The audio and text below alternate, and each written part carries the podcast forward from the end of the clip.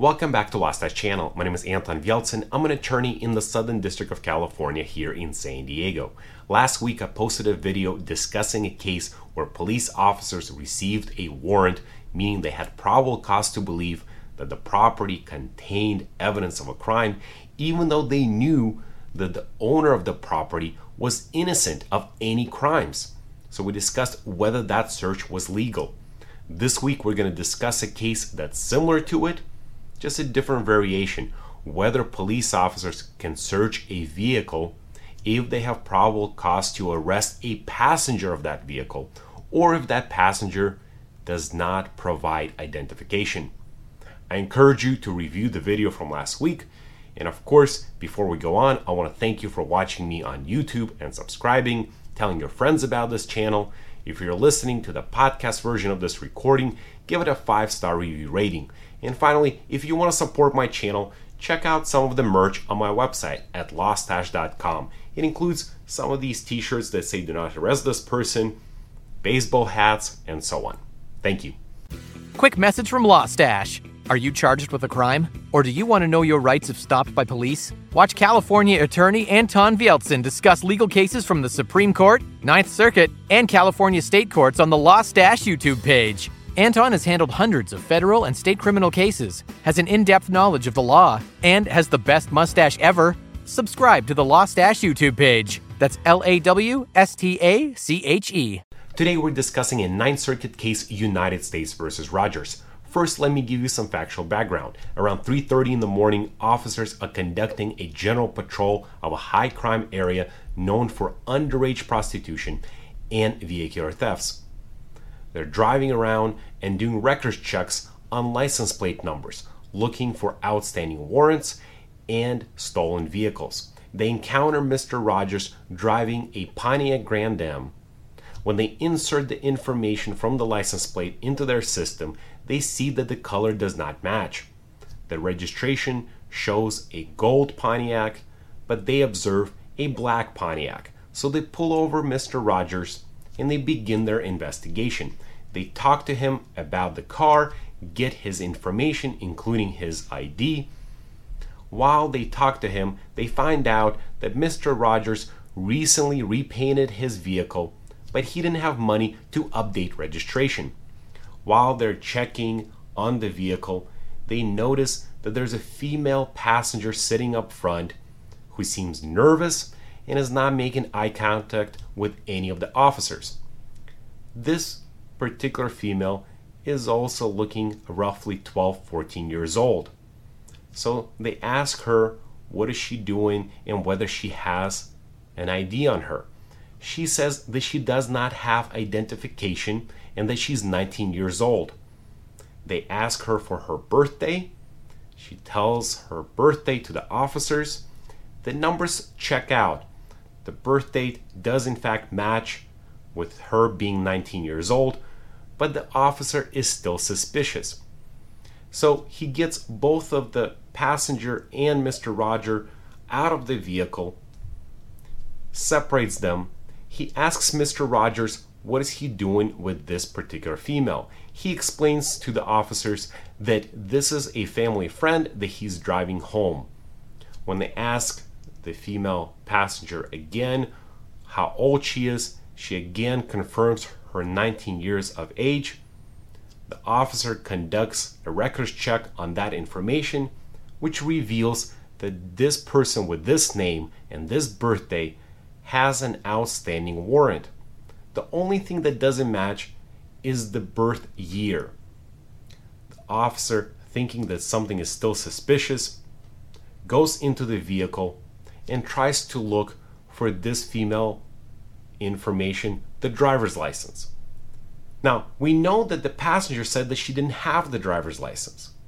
He never, the officer never saw a purse or anything belonging to the passenger in the vehicle. Despite that, he goes inside and looks around the area immediately in control of the passenger, so around that corner of the vehicle. He doesn't find the ID, but he does find some methamphetamine. The officer then arrests Mr. Rogers for possession with intent to distribute methamphetamine in violation of Section 841, and then conducts a full search of the vehicle and a search of Mr. Rogers. Mr. Rogers has marijuana on him and some other items, and then the vehicle reveals more methamphetamine, Oxycontin pills, a firearm. Now, at the end of the day, Mr. Rogers gets arrested and convicted of possession with intent to distribute methamphetamine in violation of Section 841, being a felon in possession of a firearm in violation of Section 922G, and having a firearm while trafficking narcotics, which is a violation of 924C. Mr. Rogers says that the vehicular search was illegal in violation of the Fourth Amendment, and all of the evidence should have been suppressed at the trial level. Now, the Ninth Circuit first starts off with the initial stop. We know that the officers can only stop a vehicle if they have reason to believe that somebody committed a crime or if there's some other traffic violation. In this situation, there's a real doubt whether the officers had reason to believe that a crime has been committed. Like I previously told you, having the color mismatch with the registration is not an arrestable offense. And the fact that they're in a high crime area doesn't add much to that reasonable suspicion. While we have that question, the Ninth Circuit moves on and says that really the evidence should have been suppressed for other reasons. So let's discuss the search of the vehicle. We know that the Fourth Amendment protects against unreasonable searches and seizures, and generally speaking, officers need to have a warrant before they conduct a search. But there's also what's called the automobile exception. If the officers have probable cause to believe that the vehicle contains contraband, they can search that vehicle and any areas inside that vehicle where they have probable cause to believe that they will find those items. So here there's a real question whether automobile exception applies. The government asserts that the officers had probable cause to believe that the female passenger committed two misdemeanor crimes obstructing a police officer and making false or misleading statements to a public servant. But remember from last week, the fact that you have probable cause to arrest doesn't mean that you have probable cause to search, and vice versa.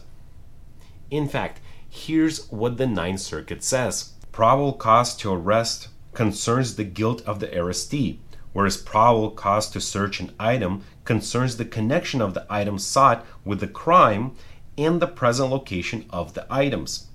What is missing in the search of Rogers' vehicle for the female's identification is any specific particularized fact indicating that the female had the identification and that such identification was located in Rogers' car.